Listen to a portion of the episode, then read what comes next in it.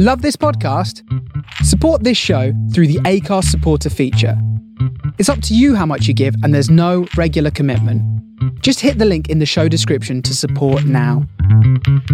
What is going on, everyone? Welcome back to my channel. I hope you're all doing well. Today, I've got some more crazy entitled parent stories to show you. But just quickly, guys, I don't know if you know this or not, but I upload videos every single day about Reddit here on my channel. So if you are new, make sure you are subscribed. Oh, and turn on notifications as well if you never want to miss a video. Okay, with that being said, let's get into today's first story. Entitled Dad picks up shark and ruins day for everyone. Hi, I work at an aquarium as an educator, and I see a lot of rubbish. On this particular day, it wasn't too busy, but we are still dealing with COVID, so a lot of things are closed at my aquarium. We are working on opening everything, but it's hard. I was working the Shark Touch Station. Now, these particular sharks are nocturnal in the wild and tend to take naps during the day. Side note if you don't know, not all sharks have to swim to breathe. These sharks don't have to, so they're typically laying on the bottom of their tank for their naps. I like to explain that when people come up and see they're not moving. Yeah, I didn't actually know that. On this particular day, we were kinda busy, and the sharks were having their afternoon nap.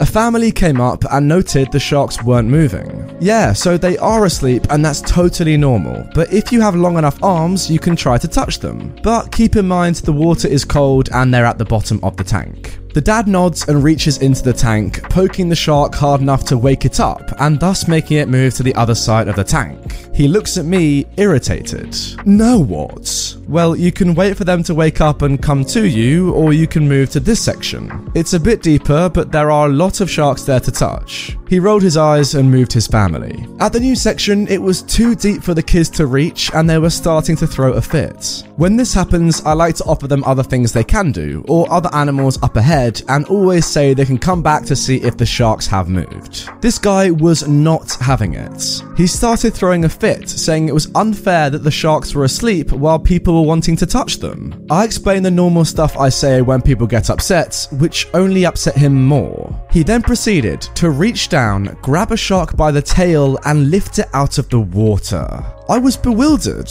I see people push the sharks and try and move them on a normal basis, but no one removes them from the water until today. I didn't know how to react. They don't train you for this. Sir, please put the shark down. They need to live in the water.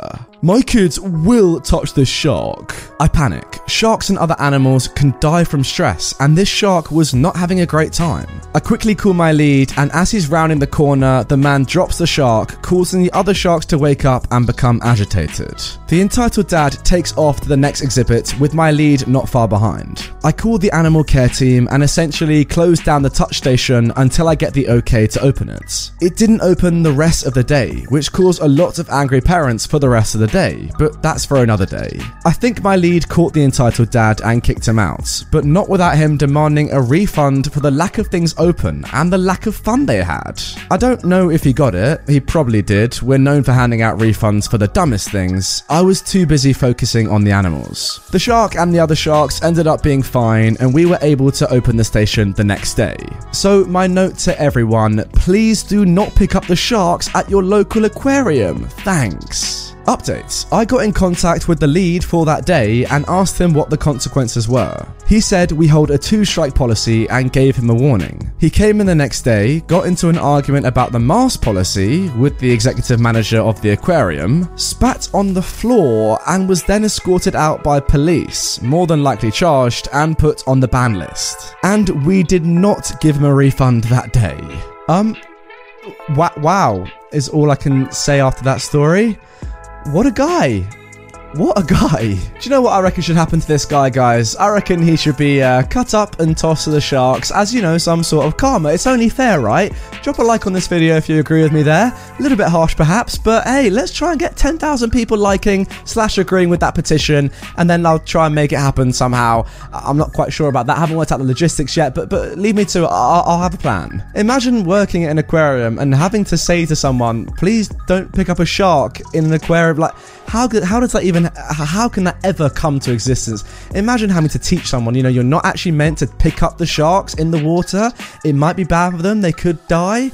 Ah, ah, these people should not be let out in the wild. I, I promise you. It's so weird. So, just to sum up, by this dad doing this, he's not only ruined his day and his kid's day, he's ruined your day, and he's also ruined every other visitor who wanted to come and see the sharks day. Because, of course, as you said, the petting is now closed. You can no longer go and touch the sharks because of what this guy did.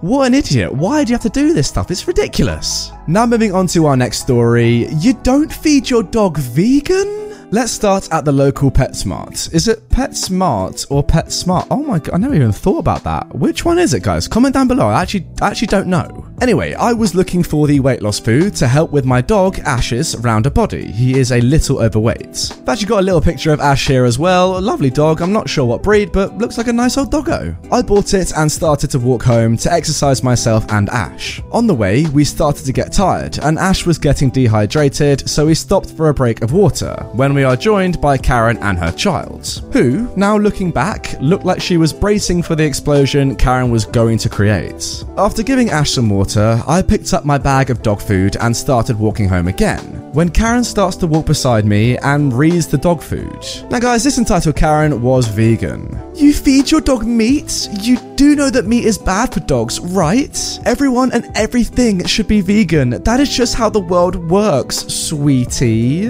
No, no, dogs naturally eat meat. Why do you think they have such sharp teeth? Oh, that is just how they cut plants. You should take better care of your dog. Do you have a dog? Oh, Lord, no, I hate dogs. And they are too much work. Then don't tell me how to take care of my dog if you don't have one. I tried to walk away, but Karen's daughter tried to cut us off on the sidewalk, which was next to a busy road, so going on the road wasn't an option. Karen pushes past me and unleashes Ash. Let's see him go hunt then. He won't last five days out there. Yeah, duh, because there are coyotes and hawks around that would eat him. I turn around back to Ash, who is sitting down, probably wondering what is happening. Karen's daughter then says, What is happening, mummy? You said that when the puppy, Ash is small but he is not young, runs, we will catch him and take him.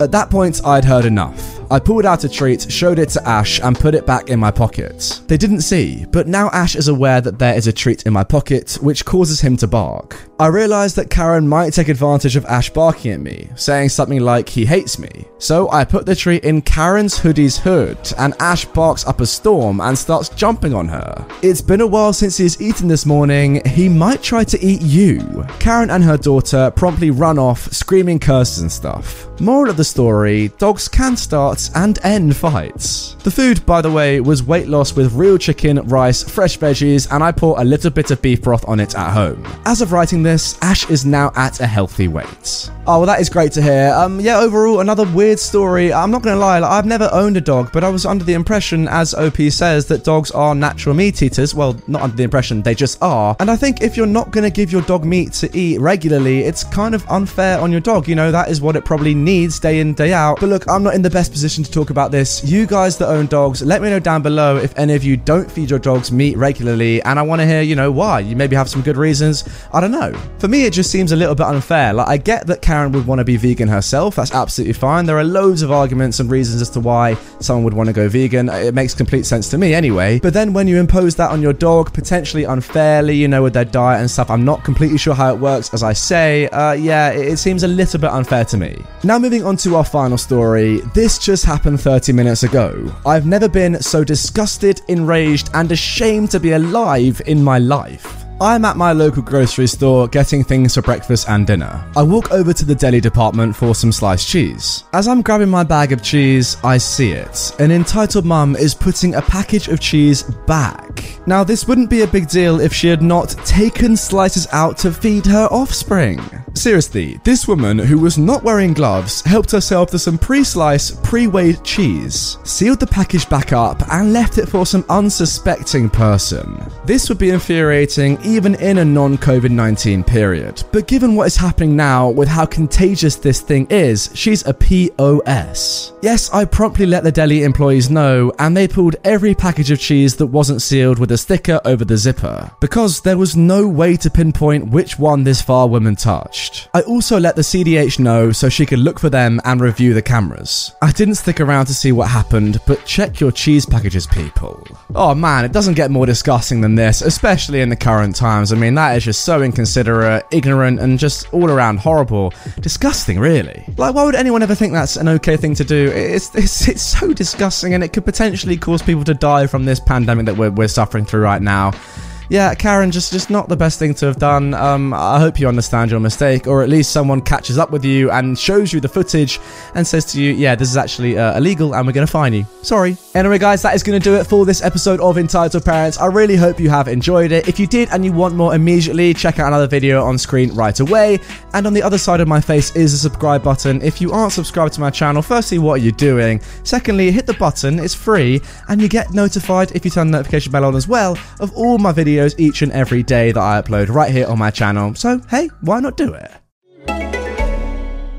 I like a bed that's really firm. I need something a little softer than that. Rest easy. With the Sleep Number 360 smart bed, you can both adjust your comfort with your sleep number setting. Can it really help me fall asleep faster? Yes, by gently warming your feet. Okay, but can it help keep us asleep? It senses your movements and automatically adjusts to keep you effortlessly comfortable. Sleep Number, proven quality sleep is life-changing sleep. And now save $1,000 on the Sleep Number 360 special edition smart bed. Queen now $17.99. Only for a limited time. To learn more, go to sleepnumber.com. Hey, sleepyhead. Why so sleepy? Oh, it's because your mattress is a bag of potatoes and scrap metal. You should try a Nectar mattress. With award winning layers of comfort, you can sleep easy knowing you got incredible value. Mattresses start at just $499, and you get hundreds of dollars in accessories thrown in, as well as a 365 night home trial and a forever warranty. Go to nectarsleep.com.